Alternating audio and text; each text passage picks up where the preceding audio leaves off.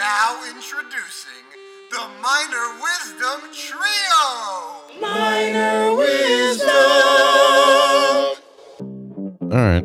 So I have a feeling that some people are listening to this for some different reasons. Uh, but let's cut straight to it. I've got Alicia Green on this week. Um, and hold on. Hold on. It's coming up. Two, one.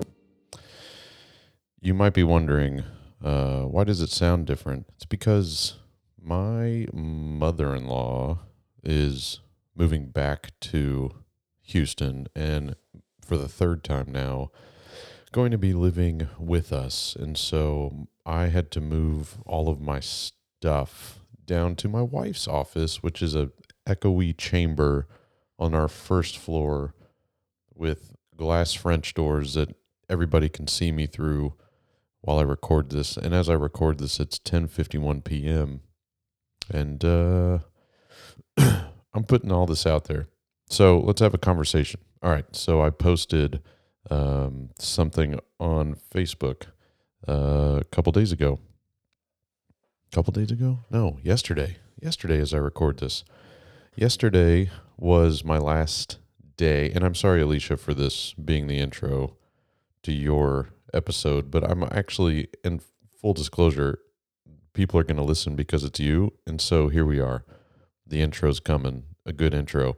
Um, I posted yesterday on Facebook that I left Covenant and that yesterday was my last day. I gave them my notice on Monday that I was leaving. Um, some reasons are uh, personal that will probably never come out um, as to why. And, you know, I told them some of those reasons, but um, there are other reasons too that I don't know if they were contributing factors to maybe some of the um, th- there were some medical things, right? So we're not going to get in all those, but um, we'll call them medical things.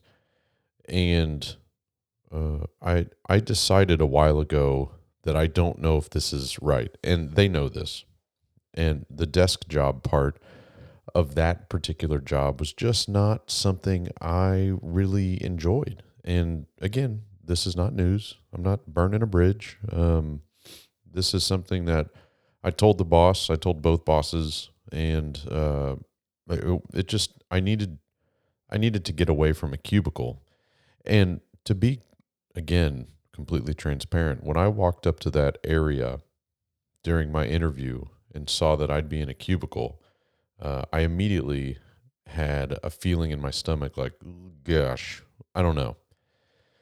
It's not that it wasn't. I mean, it's no offense to anyone. It is not a pretty area. It's not a nasty area. It's not dirty area. If anything, it can't be dirty because Sean at Covenant, the boss, uh, does not want you to eat food or really have open drinks uh, up on the second floor. And that's not a knock. I'm just saying it's meant to keep it clean, right? Meant to keep things nice and pretty and tidy. And they were, uh, but it was still a cubicle. It was still like you can go to IKEA and get these things. I don't know. I don't know. Maybe that's where they got them or Office Depot or something. But um, uh, I'm not going to get into too many details as to why I left. Uh, those will come with beverages and private conversations with those people that pay for that stuff for me. Um, but what I can tell you is that uh, you should still use Covenant. They have some really, really phenomenal uh, employees there that uh, are going to help you out, and they do really good work. Uh, they have a lot of pride. There's a lot of pride there, and that's that's a good thing. Um, that said, um, it just wasn't a fit for me. It wasn't. It wasn't where I needed to be.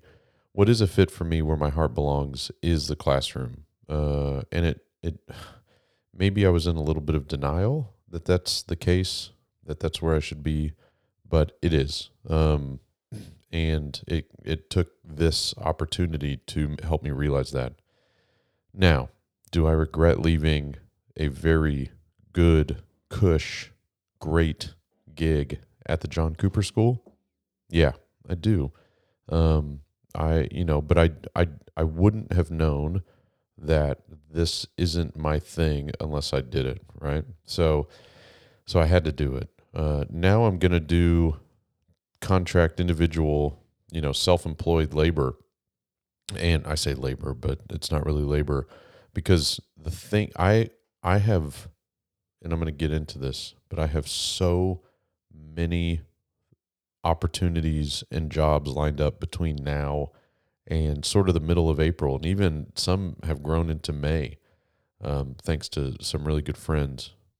And speaking of good friends, when I posted on Facebook that I left, um, not only were comments made on Facebook, uh, but I have never experienced this before in my life. But my phone like literally blew up, and shame on me. I posted this right before I was about to mix audio for a production of Anastasia at Class Act Productions tomorrow. Or as I record this, tomorrow's the final performance. So not going to try to sell tickets to that one, but um, and so I got a phone call from somebody that shall remain nameless, and ended up having a long conversation with that person um, about certain things. I started getting people messaging me either via Facebook or uh, privately messaging if they have my phone number which everybody should now because it's on Facebook. Thank you, Mel. Uh, I do appreciate that. But I started getting overwhelmed with how many people were contacting me, texting me, messaging me. I had some people call me. Um, I'm going to lunch this week. I have three meetings set up this week that did not exist uh, yesterday uh, at six o'clock at night um, because I had those people reach out and say, let's talk business. Let's talk how you can help, uh, how you can be a part of something. And that is flattering as fudge. It is, I, I feel like I have a wealth of knowledge that I can offer people and I'm willing to offer people. However, I feel that way. I did not realize other people felt that way. I led a um, a workshop, I believe it was last year at T Tech, about posture, uh, imposter syndrome, right? Not posture. Imposter syndrome is a different thing, but imposter syndrome.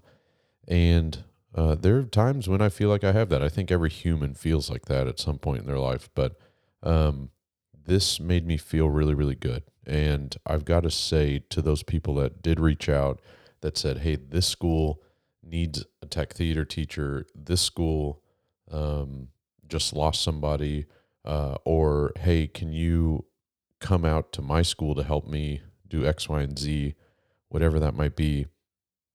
That just rhymed. Uh, I it was great, and I appreciate you guys. I appreciate everyone. I'll tell you this: I do have to feed my kids. You know, um, I do have to make sure my family is taken care of, and so I am taking jobs, and I'm going to try to fit jobs in to places where jobs already exist for me, where I've already told a, an educator, hey, I will help you out. However, I'm also going to help these other people out.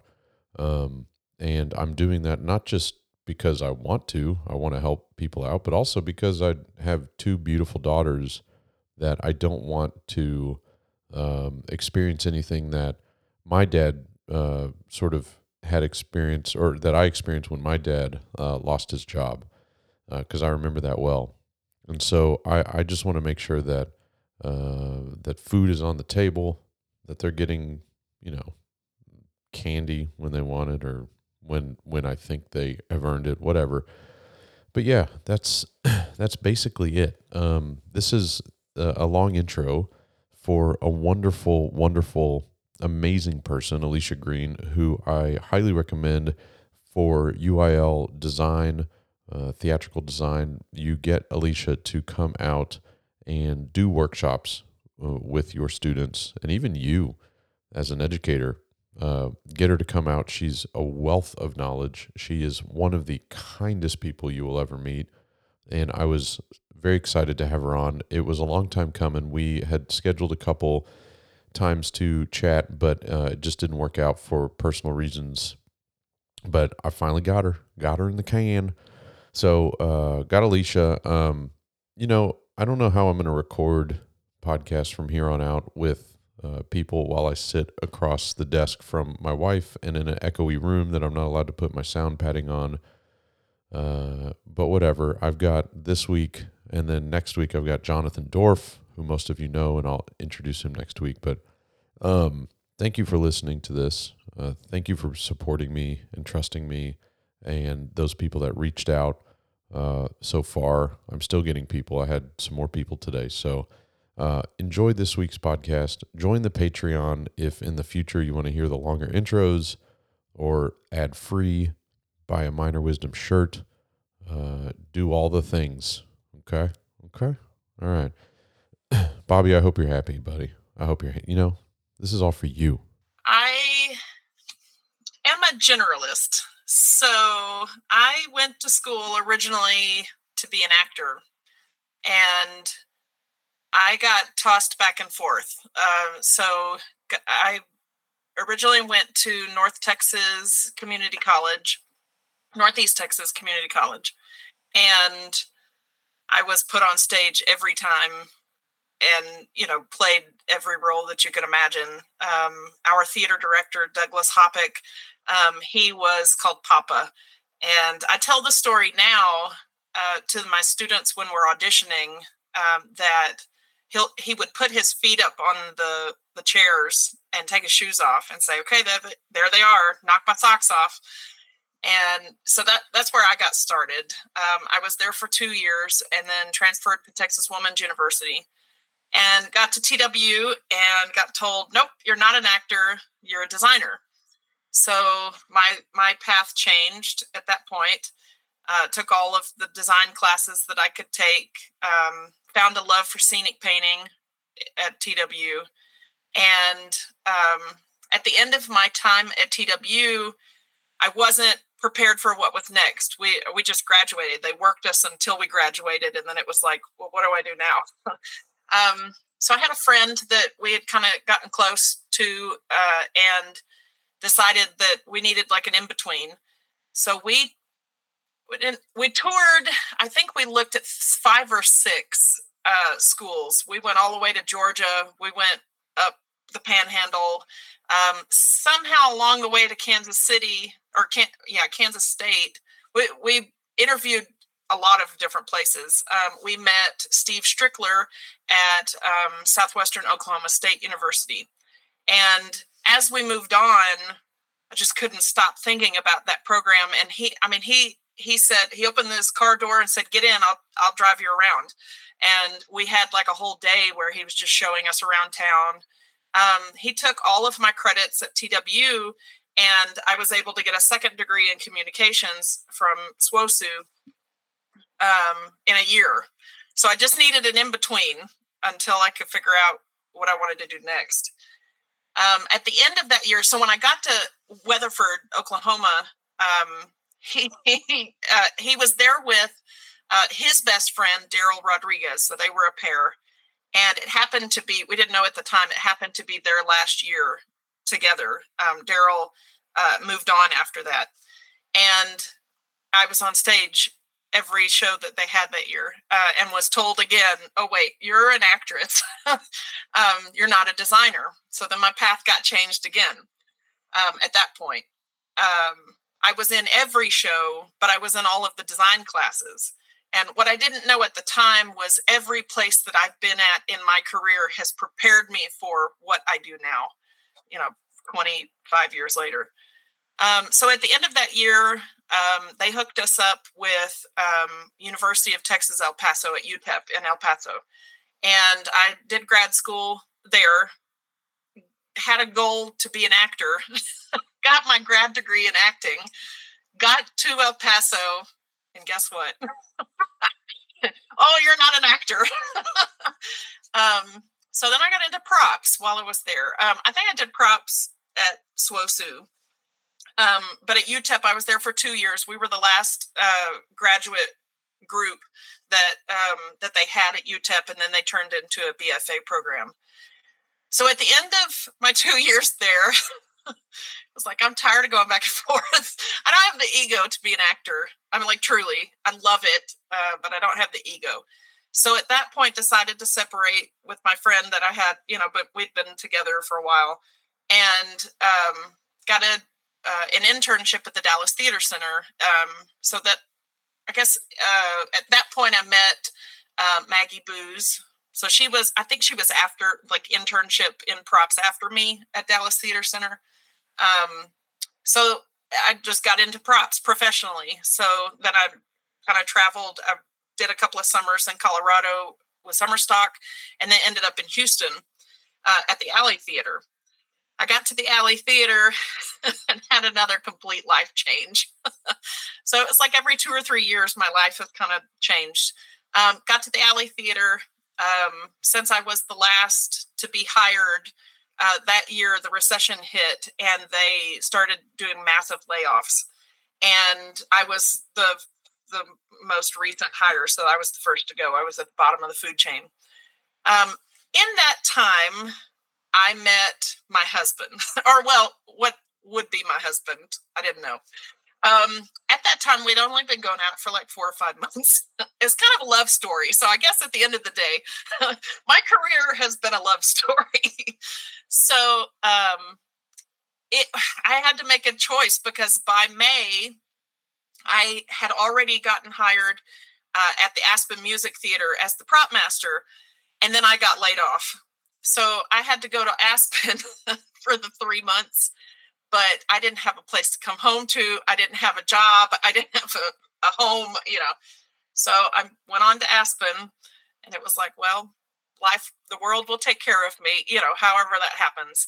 And by August, my um, my boyfriend at the time had a conversation with me uh, and i said what do i do? Like where do i go? Am i am i coming back to houston or am i uh, moving on? And uh, like most professional people do uh, and he said well you're coming back to houston of course. I didn't have a i didn't have anything. Came back to nothing. So i came back to houston. Uh, our relationship moved on uh, to the next level. And um, i started working at home depot. Uh, i worked at home depot for nine months. I went back to school. I have a grad grad degree but i, I couldn't teach. Um, i went back to school to be a teacher. At that point i decided that was the only thing i mean in houston that i could do. Um, and then my life changed again. So my life has has had several uh, pivotal ch- turning points. um, I I don't I I think when I was in maybe second grade, like kindergarten, my mom jokes and says like you're I've always meant to be a teacher, but I never went to school to be a teacher. I never had at that point absolutely did not think that I was going to get into teaching. And it was a it but not a backup, but it was kind of a backup because I didn't want to leave. Like the, I knew that my relationship with with my husband, future husband, was special, and it was a once in a lifetime thing, and I I needed to make a, a really big choice. And so I started um, started trying to find jobs. That entire year, that nine months, I went on forty two interviews. um, at some point, I met. I'm going to throw out a name. I met Stuart Savage. we sat across from each other uh, the year that he started working um, at Carnegie Vanguard. so I've met a whole bunch of people, and like every other theater teacher, every I mean, theater world is is so small, um, you know. So every time that somebody would come into Home Depot, I would say to them, "Do you have a job? I'm looking to be a theater teacher." or anything like whatever. Um, and it worked out. Uh, so there was one person that came back uh, that worked at i want to say it was queensbury theater like in the in the houston area and yeah, said country, country that, playhouse probably at the time but yeah. Was, country yes, playhouse yeah, but yeah, yeah yeah. it was country playhouse Yeah, exactly. And um, she came back and she's she needed some paint and we just started talking and then she came back a couple of days later and gave me her card and said um, i want to say this was on a monday. Uh, and i was working the late shift and she gave me her card and said they need a technical director at st pius 10th high school this week. School starts this week. Call uh, you know the principal. Um, on my lunch break i had my sister get into my Google and type up, you know, uh, change some things and type up a cover letter. I sent it on Monday. I got called on Tuesday. I was hired on Wednesday and I started school on Thursday. So yeah. Um, so then my life changed again. um, so I was there for three years. Um, then it was time to move on. Um, I was at Milby High School. That was my first public uh, teaching position. Um, I was the technical theater director at St. Pius X, and then moved on to be the head theater director at Milby High School. And I was um, if you're in Houston, you know, like there was a bond um, around 2013 or so, 2014, and there were a slew of schools that they were renovating. Milby was one of them. Um, my first year was the last year that they were at the actual, like the original campus, and then they made the entire campus go to Jones High School, and we were there for two years, um, along with like two other schools. So it was in, an interesting time. it was like every year was we were at a different campus. Um, in that time, um, there was a principal that reached out to me and asked if I could be uh, if I could come in and do a scenic painting and an acting workshop for their their kids. It was like an early college that or not early college, but they they they went if they had like an extenuating circumstance and they went to this this school. Their fine arts were only in the summer. So my principal tells me I'll I'll sign off on this, but I'm sure that I won't see you again. I don't want you to go because you're going to see the other side or whatever it was. And I was like, no, no, no, no, that's not it. That's exactly what happened. So, um, and I got courted by uh, a friend of mine. She was at Goose Creek Memorial, and she um, she uh, it, it took some convincing because I didn't want to leave and Milby was home and it took some convincing and she needed a technical theater director and so by the end of the summer she had convinced me um, to make the big move and so then i was at goose creek memorial for five years um, at that point then my life took another turn um, and decided um, so three years into that she left and i moved up into the head position and five years uh, later um, i moved to temple um, and this is where the story gets um, it's kind of hard hard to talk about, but is like you said is is something that we all need to talk about.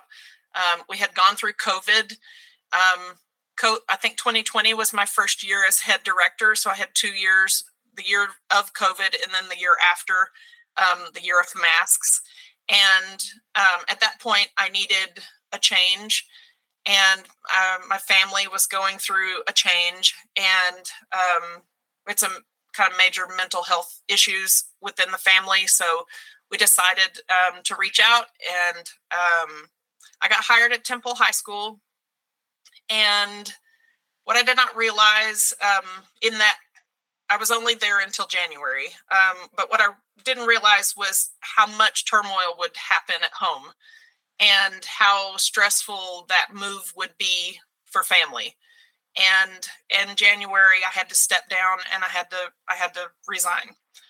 Um, at that point i was having i mean it's another pivotal life changing moment um, i had family member immediate family members that were going through some mental health crisis and then with the stress of the job i in turn was going through mental health crisis and um, I had to make a, a, a drastic change um, before something drastic happened, uh, to be honest.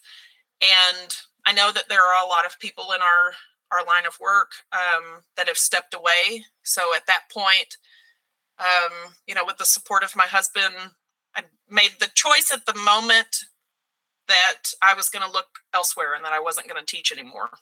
Um, that it was that bad, and um, so I was talking to a friend um, in the area, and we were kind of, um, she was, she's thinking about retiring. So we were going back and forth, um, having this conversation, but I wasn't sure if I was going to continue teaching or not. So fast forward to March. Um, so I, I'm trying to, I'm having interviews outside of teaching, uh, which is difficult you know to to go through because it's like i'm looking at my resume what what have i done for the last 24 years of my life 25 years of my life is just teaching so how do i reword that you know um, to make it look uh, appeasing to um, the real world outside of education um, or or I'm questioning what else can I do? Like I man, I'm a great scenic painter. I can do props like, you know, and puppets like nobody's business, but you know, what else can I do in corporate America? So um, at that point, I got a, a text message from the principal at Rogers High School. and he says, I hear you're off contract. And I said, Yep, sure am. And he said, um, Can you come in? I might have a position open. Uh, so that was on Monday. So here we go again. Tuesday, I get another text message uh, that says, I might need you earlier than I thought. Because originally he was saying that maybe if something had happened, that maybe it was after by district. Then he called the next day and said, It seems to be moving a little faster. Whatever was going on um, with the theater teacher that they had, um, it's, it's going a little faster than we thought. By Friday, I was signing a contract. That was the Friday before their district contest on Tuesday. So I came in on Saturday. Um, actually, that's I signed the contract on Friday, and then Monday they had to have an emergency like school board meeting, um, so I could be a, a full time employee for UIL called Paula. I was like, oh, what do I do? and uh, Saturday rolled around. We were having a having a rehearsal. Monday we had um, tech, um, and Mark Piquel was our contest manager, and he helped you know as much as as much as he could. And then Tuesday we were there for contest. and the kids uh, seemed like, man, it's like you have been here this whole time. And we were, we did, or what I stepped into was August Osage County. And it was like, there's a reason why I haven't directed this play uh, you know, up until this point in my life, like it's so so close to my own life, uh, and so it was so natural. It just seemed so natural. Like I knew these people, I knew, you know, um, and uh, whatever they had done up to that point, I could get them to the finish line. Um, I think we were. It was one point away from being a really cool story. we were alternate, um, you know, to district, uh, but at that point after the tears, I mean, like it was that was a hard loss. Um, going home, I didn't know these kids. I mean, like I had known them for three days, um, but it felt like I had known them forever. And um, they asked me to stay. Uh, I had an interview a couple months later just to have, make it official, but they asked me to stay. And it's like family. Uh, I'm. I know that Rogers has uh, a really big legacy um, a long line of directors, um, state directors. So last year was my first official official year, and which I think is probably the reason why I'm sitting in front of you uh, right now. uh, so last year we it was the first time I've been doing theatrical design. I'm going to say for the last six years. And when I when I came to GCM uh, at Goose Creek, uh, was the first time that I started doing theatrical design. And last year at Rogers, it was they had never heard about theatrical design at all. Uh, so when I when I came on, I told them, "Oh, you're going to get to state, like because I'm here. I'm not, you know me. I'm not a I'm a humble person. I'm not cocky, uh, except when it comes to that. that is my theatrical design is my wheelhouse. Um, I love love love this contest." And uh, my principal laughed at me and kind of rolled his eyes and said, okay, you know. Um, so we we found out that we had um, nine competitors that were state qualifiers for the first time in Rogers's history, and when we got to state, um, we had six state medalists. And at the end of the day, um, what two weeks after state theatrical design, Paula calls and says, "You are uh, second runner up uh, for the entire state. So that's why I'm sitting in front of you.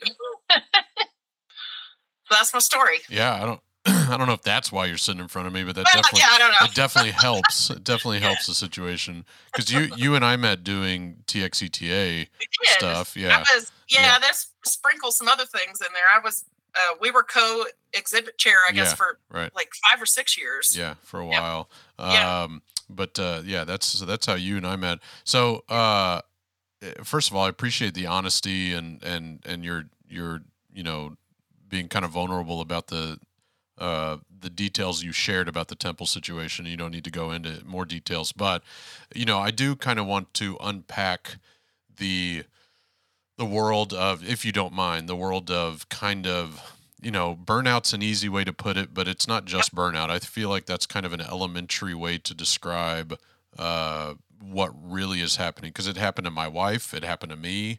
Um, you know, I'm sitting in a at a company now. I'm not in the in the classroom. Uh, my wife, same thing. It's just one of those.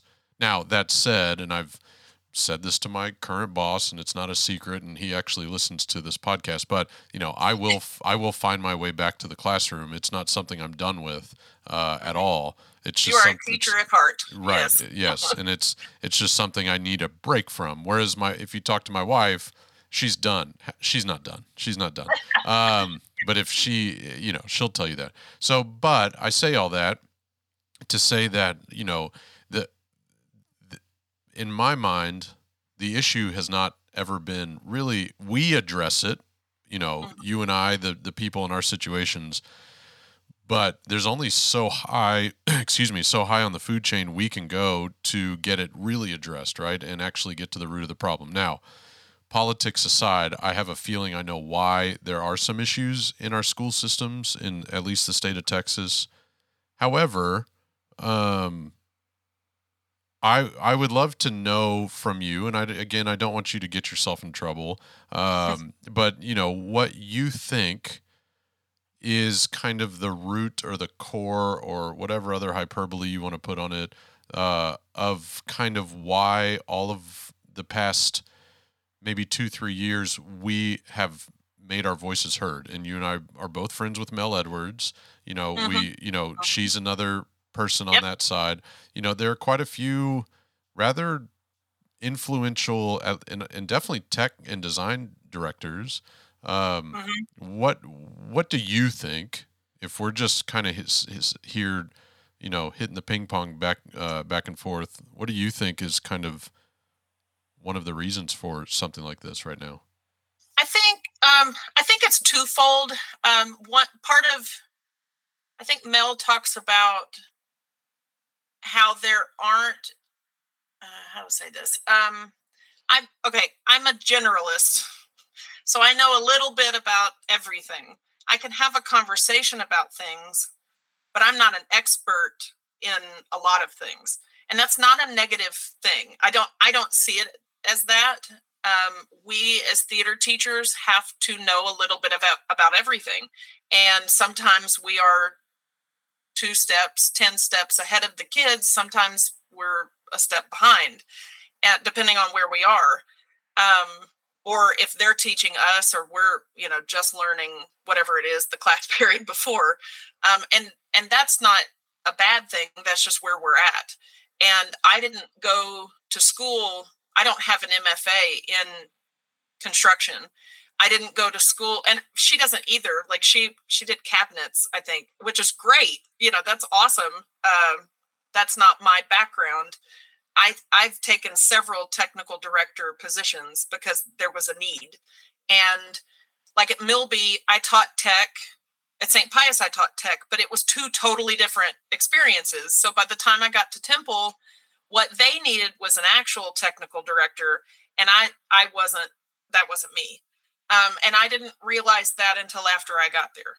Um, and I, I don't think there's any shame in that to say that the job that I accepted wasn't um, wasn't I wasn't qualified for at the end of the day, what they needed was not something that I could give 100%. And I think when you go into an interview, for one, you know, they ask you about strengths. It's people don't want to talk about their weaknesses. You don't talk about weaknesses in interviews. You know, um, it's hard for me because I am honest about where I'm at. So, especially with that particular job, I'm going for something that is at, at looking in retrospect, looking in hindsight, is just out of my reach. I can get there, but I 100 and I could have gotten there. I think 100% like in my situation coming after COVID, like, and the mental health that I deal with and the mental health that my son was dealing with, that just it blew up. I mean, and and the move, and on top of that, then uh, and that year I was starting grad school again. I, I started like an online MFA program, so I, I was just like it was too much.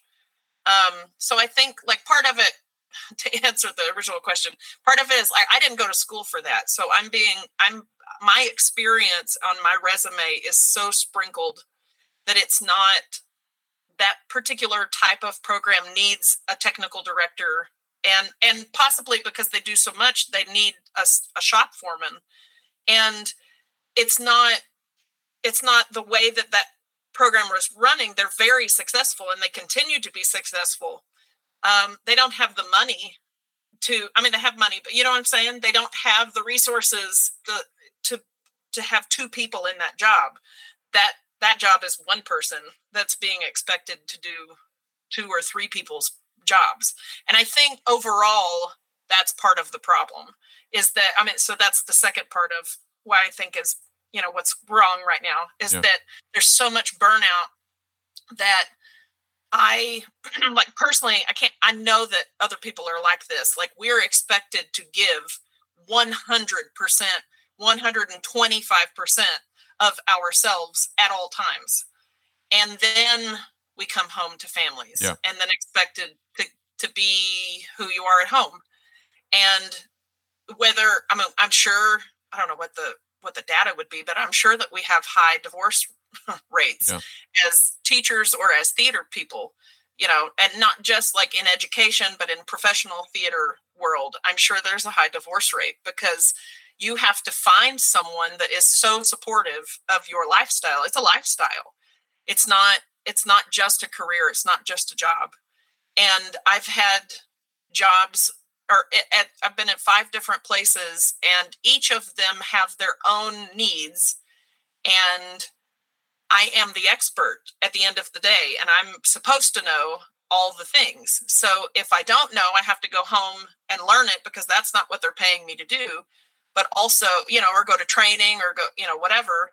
But then also, you know, I've got family load that I have to put it on the doorstep and leave it outside. And I'm not that type of person. I mean, like I can't do. It's hard. I haven't figured that out yet you know, to leave. I mean, like I'm getting better, but it, you know, yeah, it's hard.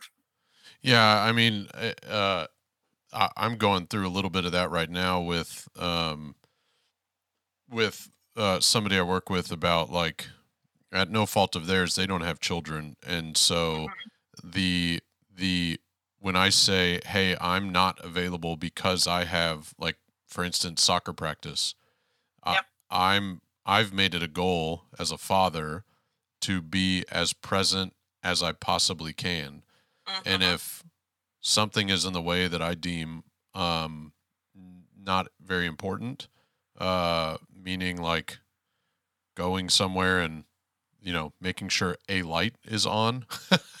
yeah, I'm gonna go to soccer practice, but um, you know those types of things, and just explaining to people that that don't necessarily have the strong family life that it sounds like uh, you not only have, but also you still seem to want to grow, right? right. Or, or, or, get get better or make better. Um, to explain that to somebody that uh, doesn't necessarily have that, again, no fault of their own. Um, it's tough unless you're just kind of in the middle of it. Um, but yeah, no, I mean, there's a lot of t- theater teachers that I know that have, I mean, they bring their kids to work. Yeah. Um, I did too. I do. Um, it's hard because then your babies want uh, that's a, I mean that's a boundary that you have to set, yeah. and and that's a boundary you have to you have to go through to figure out that that's a boundary. Yeah. um, you know, I've been at places where like my my oldest child, he he was just at an age where he didn't want i think i mean to be candid about it he said he didn't want to be around the theater kids because they take my side yeah you know, because he sees that they love me just like he loves me, but it's in a different way. You know, they're not my kids. And that, that also, I want to be honest, like emotionally as a theater person, it's hard to put everything. I was just having this conversation with another theater director like two two three days ago about a kid that was have like a full ride scholarship to a theater school, which was very rare at, at TXETA um, a couple of weeks ago. He got a full ride scholarship. And this kid is kind of on the fence about it, about whether he's going to go. And the theater director was like, "No, you're going. like you need to go to this. That's that's a rare thing, you know, to give a full ride scholarship, especially for theater. You're that good and he's got his own personal and that's what i was saying like that kid has his own personal reasons and you support that student but at the end of the day like after this fifth school that i've been at i have to i have that's where the boundary has to be because emotionally i have been in those places where that kid uh, or those those kids you know that become friends later in life that it's like I'm so invested in their lives, you know, their choices. And I have to remind myself I'm not their parent at the end of the day. And I think that's also not draining, that's not the word, but I'm, it's just like just to realize they rely on you for yeah. so many things and we see their them more than we see our own families they see us more than they see their own families so naturally we're going to you know vibe with these people or we're going to have this relationship with these people or these little people and um, they're not ours yeah. at the end of the day they're going to make their own choices and they're going to do their own thing you know you you mentioned the uh, you mentioned that that like your son can see these kids or these these students that aren't necessarily that much older or younger in right. some cases yeah. you know uh, are feeling a certain way about his mom and and I mm-hmm. I understand that and uh it's it's funny because f- coming from the adult side the the teacher slash the parent you you know I get I get um uh personally proud of my daughters for small things you mm-hmm. know the the small achievements right but that's not to say that when we're proud of our students it's less than it's the same pride it's the same amount of eh, you still feel that same feeling it's mm-hmm. just you don't feel it for like like a couple days ago uh just seeing my youngest daughter like kind of get her fashion together right and like figure that out okay made me proud. I was just like, that's so cute and so cool, and I was so happy, and it kind of like got me kind of. Listen, that's something to be proud about. yeah. So, uh, her, she didn't get that from her dad, but um, but I mean, like th- that's a small thing. I don't know if I would feel that same way for a student, but like when that student, like you said, gets a scholarship or uh, ends their time with you with something that's big, uh, gets a goal or achieves a goal that they that they've been striving for, you still feel that same mm-hmm. proud parent type feeling. Um, and, and, it's like that on the other side too. Yeah. I mean, like, um, you know, if they're making choices that you're like, oh, I wish yeah. you would. Disappointment. yeah, right. And that, and a lot of times from what I, from the relationships that I've had with some of the students, it's like sometimes that's even bigger than that oh. disappointment, you know, is bigger than if their parents had had that. I mean, maybe their parents have been saying the same thing. You know, I mean, it's just like when we take our kids to clinics. It's like ah, I've been saying that yeah. this entire time. You yeah. know, so yeah. Oh, you you've never said that before. Yes, right. I, yes. Actually, I, I, have. I have my, all these notes. Twelve times in my yellow notepad, I've actually written written it down. underlined. Yeah, right. um, that's pretty funny. So, you know, you never mentioned uh, high school or or like your oh. time oh. in in that. Did, I, I'm assuming because of where you ended up going to college initially, and then ending up in UTEP and Texas. You know, all the that yeah. you're you were a Texan. Yes. Okay. Uh, yeah, so, were you raised in the one act play world? Um. So, I'm. I'm every. Yeah, I've had lots of like every two or three years, my life like completely changes. So that I've just kind of gotten used to it, I guess. Uh, when I was, I guess the the day or two, the weekend right after my freshman year ended, my mom pulls up in the driveway with this huge U-Haul and says, "We're moving. By the end of the day, you'll you'll say goodbye to your friends." Um, we moved from. So I grew up in Mesquite and um, went to North Mesquite High School freshman year. And then my parents moved us to Simms, Texas, um, which is halfway between Mount Pleasant, Texas, and and Texarkana. So I was a I stuck out like sore thumb. Like I'm from Texas, but oof, uh, I was not. I was the city girl in the one A, two A, in the middle of. I think they have a flashing light and and a post office in a school that's all combined with the elementary, middle school, and high school are all on the same campus. So I graduated from James Bowie High School uh, in Simms, and I was I wouldn't call that home. I mean, like love them to death. call it home. I, w- I was a city girl in the wrong spot. So I think now I was like looking back, I could I think that's why I kind of fit in with the Rogers area because I'm I have a little bit of both, like a background that goes back to my generalist, like I've been everywhere around Texas anyway.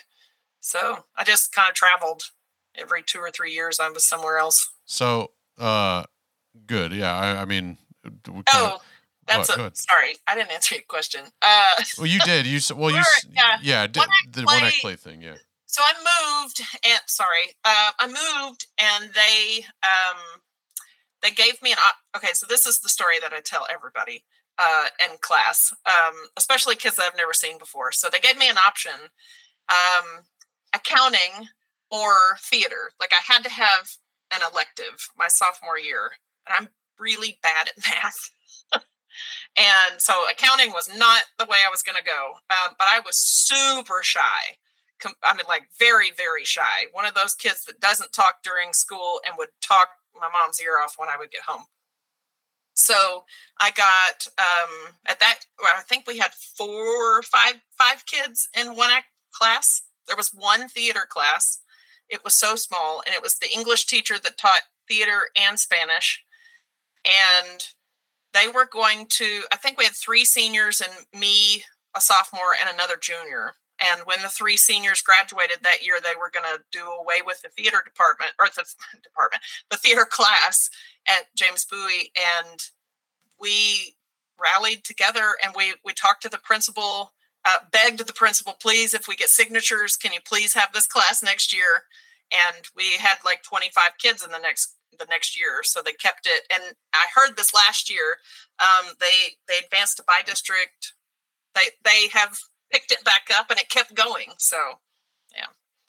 So I want you to thank you for saying that because you know, well, also, I guess I'm gonna uh, we're going we're Benjamin buttoning this uh, this interview. yes. So when did you sort of loosely mentioned uh, kind of when you sort of got bit, I guess, by the bug, but when like mm-hmm. when was it that you knew the, like I really want to do this theater thing. It really seems kind of fun.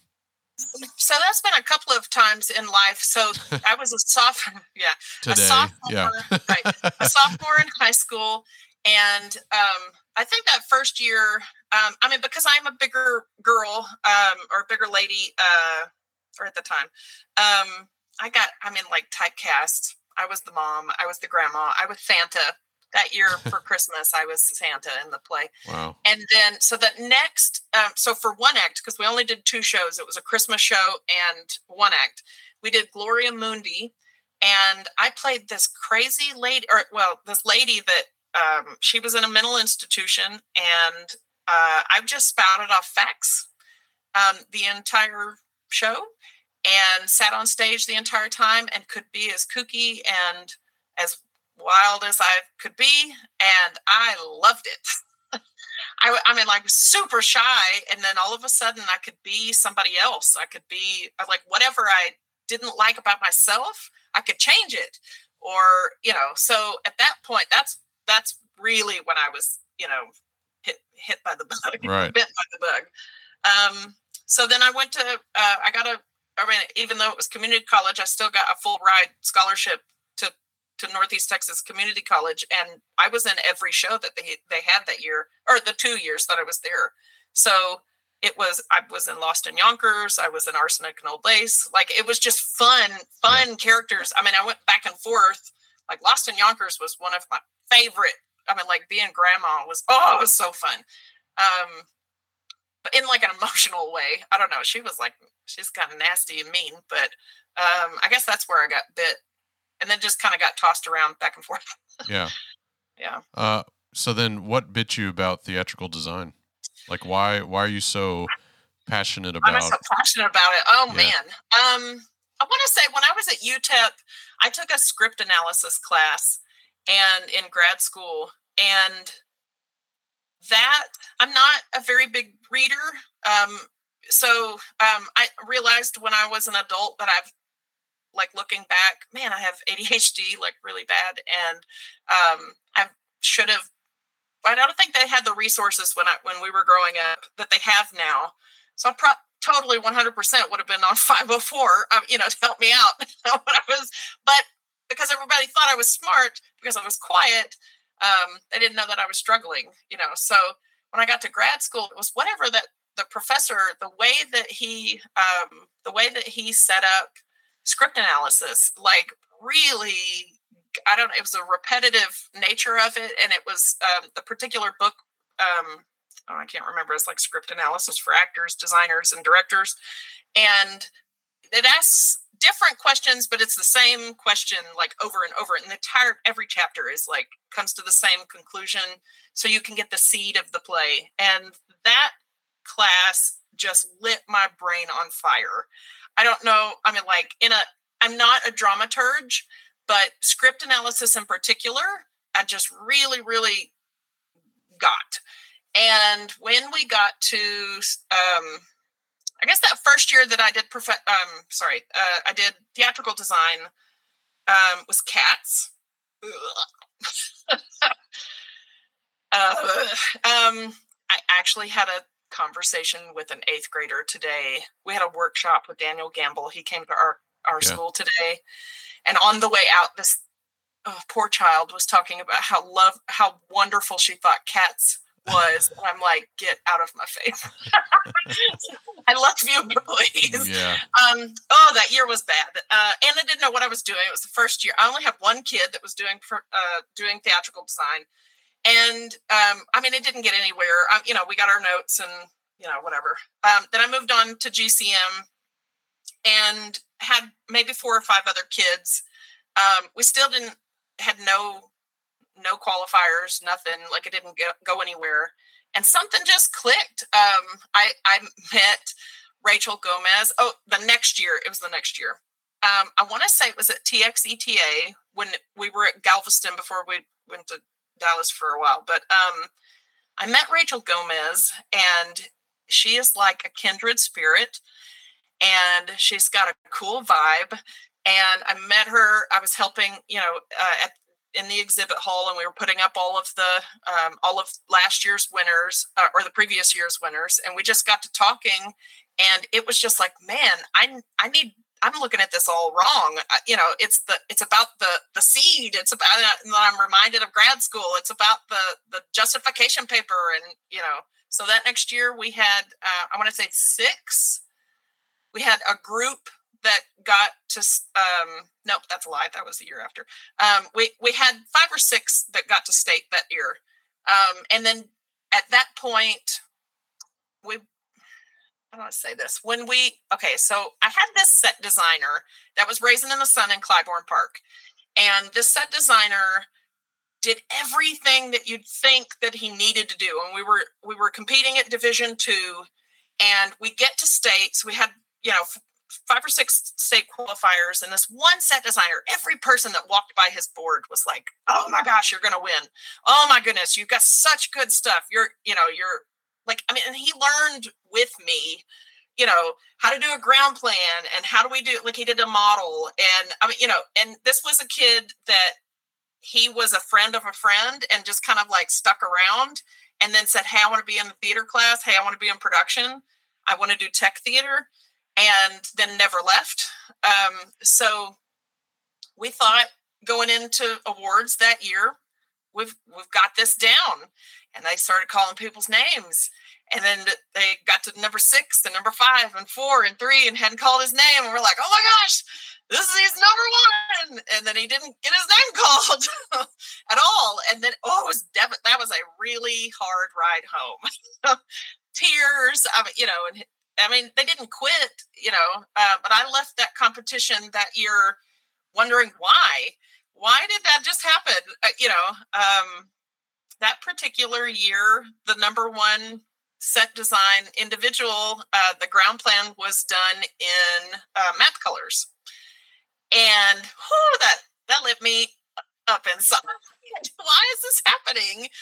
So I went to TXETA that next year um, and Summerfest and sat in the meetings and uh, I wanted to be an advocate for my students um, at that point. Um, I approached Rachel and said, "What can I do, you know, to help?" Um, and she mentioned that there was a committee that would be meeting in the summer, so they have an advisory committee that meets.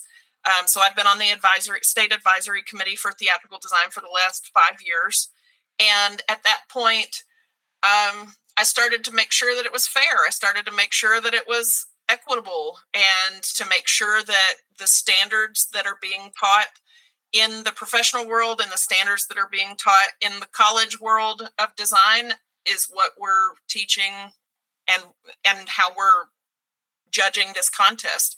So um i, th- I want to say that there's maybe eight or nine of us that are that have been you know in the past like five or six years we've gone we've met every summer and we we help rachel um compile the or write the prompt and we you know we, we put all that together. Like it, there's you know somebody that does the set i mean like we kind of split it up uh, amongst the group so um once i got that the justification like once i truly understood that the justifi- justification paper is is really like the core of the whole design I started to see students that were more, I mean, like at that point, then we were at state every year, you know, for the last five years. And we've had, you know, state winners and people on, on the stage. And, um, and then this last year, like uh, with Rogers, we had six that had medals, you know, by the end of it. And it was like, I know I had parents at the booster that was that would come back and i think our at the end of last year my principal's response was weren't we just supposed to dip our toes into the water and i told him i said i told you you're going to get people i don't know how many but i'll get i'll get them there you know as long as they're going to meet my effort and meet my energy and they did and we had more kids um, get letterman jackets for the first time in the last 15 years at rogers for theater uh, sophomores that were you know qualifiers and um, i think it's that justification paper. It's that you gotta you go back to the script. You have to justify it. If there is a line in the script that says this then you can't argue with that. So yeah i've had kids they don't know how to draw. Like i you know last year i, I think out of out of the nine i maybe had two that had drawn illustrated before. So. Uh, that's good. I, I mean, that answered your question. no, that did. I, I just, you know, I, I haven't really uh, gotten a deep dive on theatrical design. Uh, I only did it a couple of years uh, in my 13 years of teaching. It wasn't around at the beginning of my time teaching, but, mm-hmm. um, but I just, uh, yeah, I just never, um, I'm, it's not that I don't like it. It's just something that I never really got into partially because like you just said i didn't have i didn't always have students that are were artistically superior um, and but the way you just described it it sounds like it is more it sounds like somebody that has more of that dramaturg uh, background um, would maybe be more successful at it than just like somebody that's really good at design but doesn't pay too much attention to the details almost. I yes i have had the year that we did charlie and the chocolate factory i had um, an art student um, that was in jv and um, man his his renderings were beautiful. I'm you know i've there's only been a handful of kids that i have seen that that really truly knew like on the high school level that tr- really truly knew how to do like prisma colors and i'm not again i'm not an art teacher you know i know the basic like you if you know principles of art and uh, or principles of design and elements of art then you can have a conversation about it Um, the, that's the basic knowledge that you need. Um, there's no shame in tracing. There's no sh- until you learn how to how to you know render. There's no shame in using digital work if you don't know how to do Prisma. Um, we've I, I've had a sixth place winner that had it was map colors or colored pencils. Like it's not.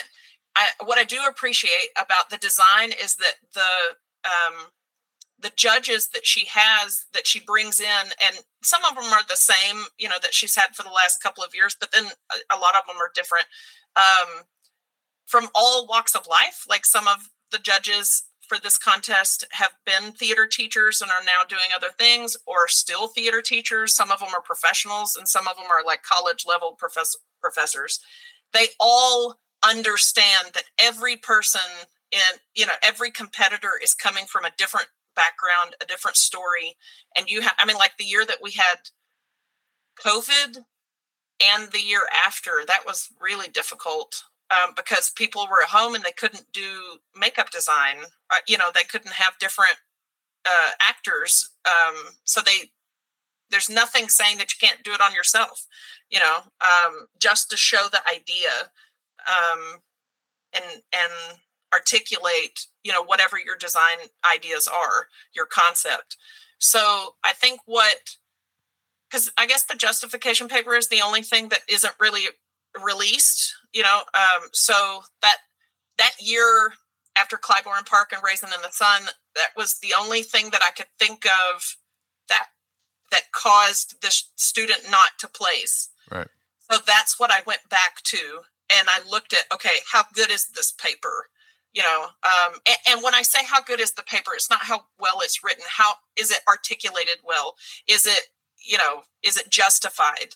And that's you know I've, that's what i started focusing on you know when i teach this in class um, is you've got to do the script analysis. You cannot just i mean with charlie in the chocolate factory that that student that art student he i don't i don't think he ever read the script. Right. uh, so he's trying to you know trying to make this design look right but then it's like but why? What's the answer to the why? And the why has to be there like that that's a large chunk of the rubric is the why. So i want to get you out of here on this. Um you you know early in the conversation you mentioned why you were contemplating leaving and or why you did leave and all that kind of stuff. Uh, you don't need to speak on your situation, but what I do want you to do is, and we already sort of touched on this earlier about like why is this happening, but focus on the advice side. So if somebody's struggling uh, right now, it's October. They, you know, they're they're barely into the year, right? Yeah, right. So then, okay, then talk to yourself. You know, like like you know, what type of you you are a wise and mature enough person to kind of you know see this thing from the outside looking in, even if it is your own experience. Um, but give some sort of advice. Maybe focus on younger teachers or older. I don't care. It's your advice. Um, and uh, uh, talk about sort of you know give give that football coach pep talk at halftime. You know you're down three touchdowns and you want your team to come back to win. What what is it that you can provide to sort of pep that that teacher up? I think number one is take care of yourself first. It's like when you fly, that's the first thing that they say. Is put your own mask on before you help somebody else. And I'm grateful for the people in my lifetime that have seen me struggling and and not necessarily asked like hey how you doing you know do you need help because that like when you're in the thick of it you're gonna you don't see that you don't hear it. So i think before it gets bad uh, i think you've got to put on your own mask. I go, i go to therapy three times a week. We have uh, i mean i don't go to therapy. I go to therapy once a week. And my youngest son he deals with anxiety and um, he goes to therapy, and then we have couples therapy. So there's no shame in that. Um, there are, I mean, like I started seeing this therapist um, when I was going through the biggest hurdles at Temple um, because it was through the school. So there are there I, I want to say the first like six or seven were free. There's no reason that you shouldn't reach out and say, "Hey, I need somebody to listen to." It's somebody that is subjective, somebody that's got your back, that has you, you know, number one in mind. If you can't have you in mind, and and that you know that's put on your mask, um, and just to talk, just to have somebody, you know, that's neutral ground to talk to. Um, also, I mean, like it's really hard on your family at home if you're constantly griping about work. So you've got to find, I mean, whether that's go get a coffee before you walk in the house or go, you know, go for a walk or what, whatever that is, you've got to find time for yourself that that replenishes the bucket. If the bucket is dry, the kids are going to take everything you've got that you're willing to give. But if you don't have anything left to give, you know, you've got to refill it somewhere somehow. I go so I'm I'm teaching this year I started teaching theatrical design clinics. And uh, at the end of the day, it's a fundraiser for my department. Um, we need to go to, we're going to Texas Thespians for the first time. And it's an expensive bill. And uh, I tried to figure out, you know, there's only so many beef sticks and popcorn bags you can sell. Um, so I, I brainstormed and tried to figure out like, how else can we get money? You know, how else can we brainstorm? Or sorry, how else can we, you know, uh, fundraise?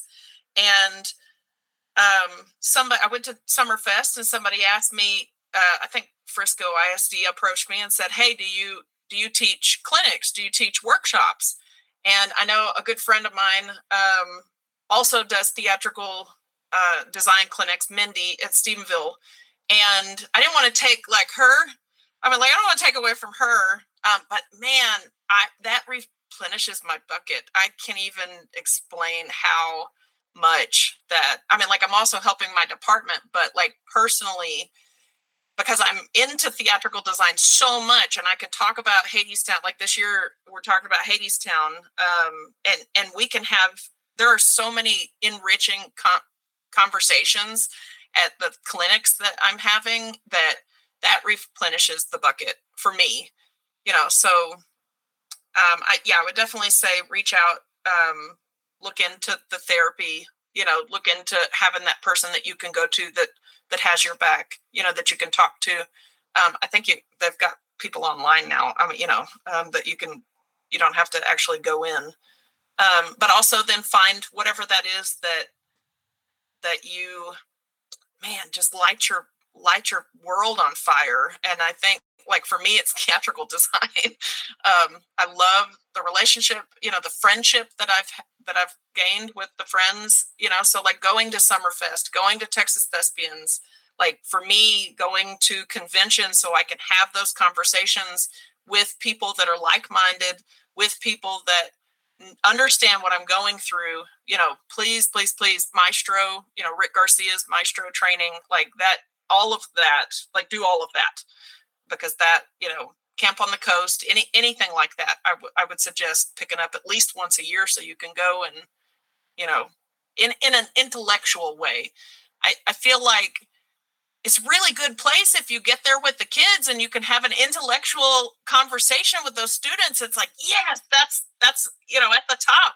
That's these kids are teaching each other. That's where you want to go. But if you're not in that place you got to reach out for it. You got to find your friends you know find your your blakes that you can see every once in a while you know once a year uh, at convention um, or at competition. So this happens a lot. This is when i thought i had ended the conversation with alicia but we kept chatting and she realized, you know, I have some more things to say. And so I rolled tape. So here's the real end of our chat.